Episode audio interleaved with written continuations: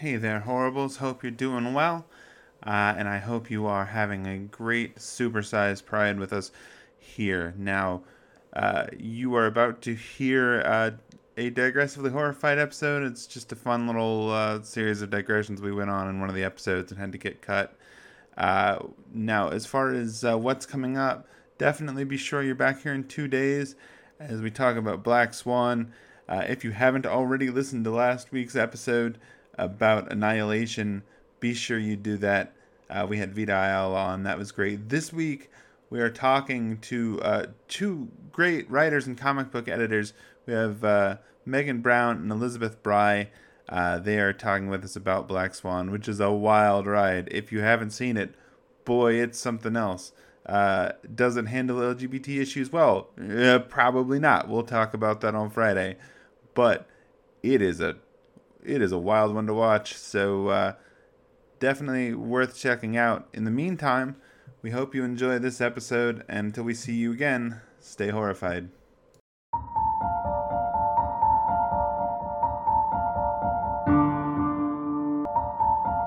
Wait, wait, this isn't right. This isn't how our theme song goes. Where are we? This is digressively horrified.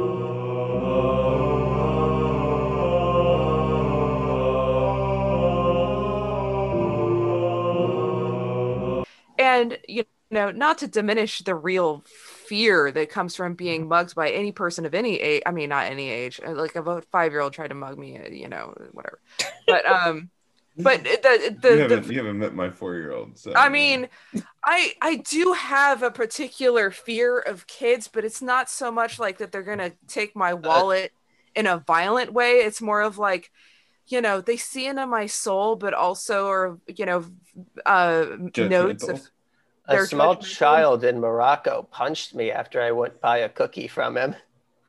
I have been told off by so many British children that I just don't like.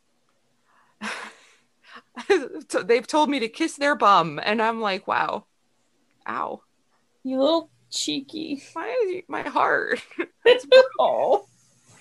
You have so politely told me to go fuck myself. Um, you know, and that's again, that is a an unfortunate side effect of the uh Americans being like, "Oh, accent. Oh." you know, but um having a kid tell me that I could find something up my left nostril is uh it, it doesn't hit until later it's an unusual thing but anyway um five year olds are not scary but um I like the idea of you just going around to British children just being like, jog off, Tassa. yeah i i don't know. It's it's never been like i mean i don't know. I maybe i i've caused something. I set some some things in motion unbeknownst to myself. But um anyway. That somehow you have this like you have this curse floating about you that British children just hate you. It's, Yeah, like, they see you and often are they're you- like, oh, I you." have to ask, how often I've are heard. you meeting British children? I mean, not terribly often, but the the two okay, so these are two instances where I was with British children. Well, one once was not actually British. It was it was a South African um British. Uh so, you know, there's some there's some bones people would pick with that, so I'm trying to nod, you know, to that When particular thing. I Nothing. lived in London. An old lady who looked like she was out of fucking Downton Abbey asked me for directions on the tube. And as soon as she heard my American accent, she straight up physically recoiled. Oh. You're like, ouch, my feelings. Like, I think the horror of having asked an American how to navigate London who knew better, who actually knew, because I knew which train line she wanted to get to.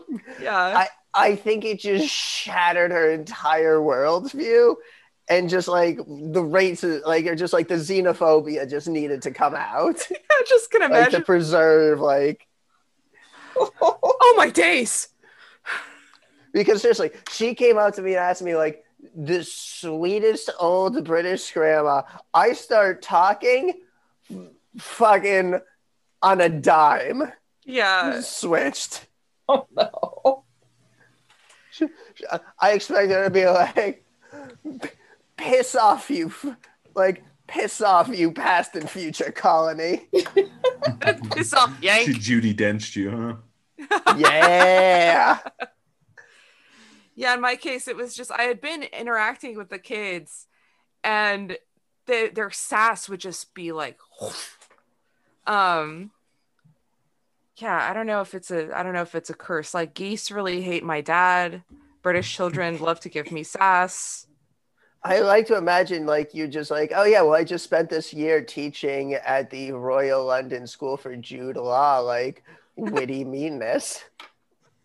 That's always like the the the time I was in Canada the second time it was this British family and this little girl was trying to make me say something embarrassing, which she says, "What's a belt for?"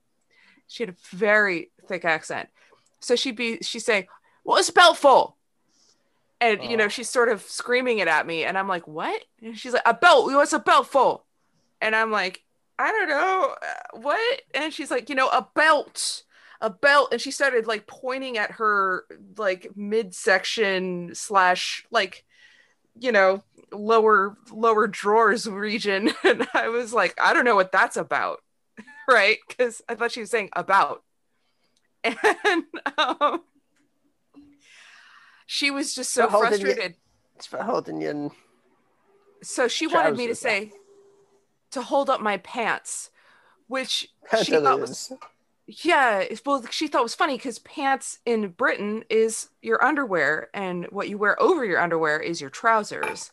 So she wanted me to say that I was using a belt to wear pant, to wear like undergarments, and that's just really funny to her. Oh, I just thought this girl was so young that she didn't understand the concept of a belt. No, and she, like was she was legitimately asking, like, I've never seen that before. What's she that? She was trying to set something up, and then when I wouldn't play along, she was like, "Oh, just kiss my bum." she like ran out of the room, just scoffing at me. it's like uh, thumbs up. Speaking like I wasn't Ju- even mad. Speaking of Jude Law, there is a lot of fun to be had in New Pope, where you have the British Jude Law speaking with a very convincing American accent, and you have the uh, American John Malkovich speaking like a cartoon character. Well, that's John Malkovich. He's so John Malkovichian in this. They in, in the episode they introduce him, they have a character say, Wow, you look so much like John Malkovich. God. Um, okay, so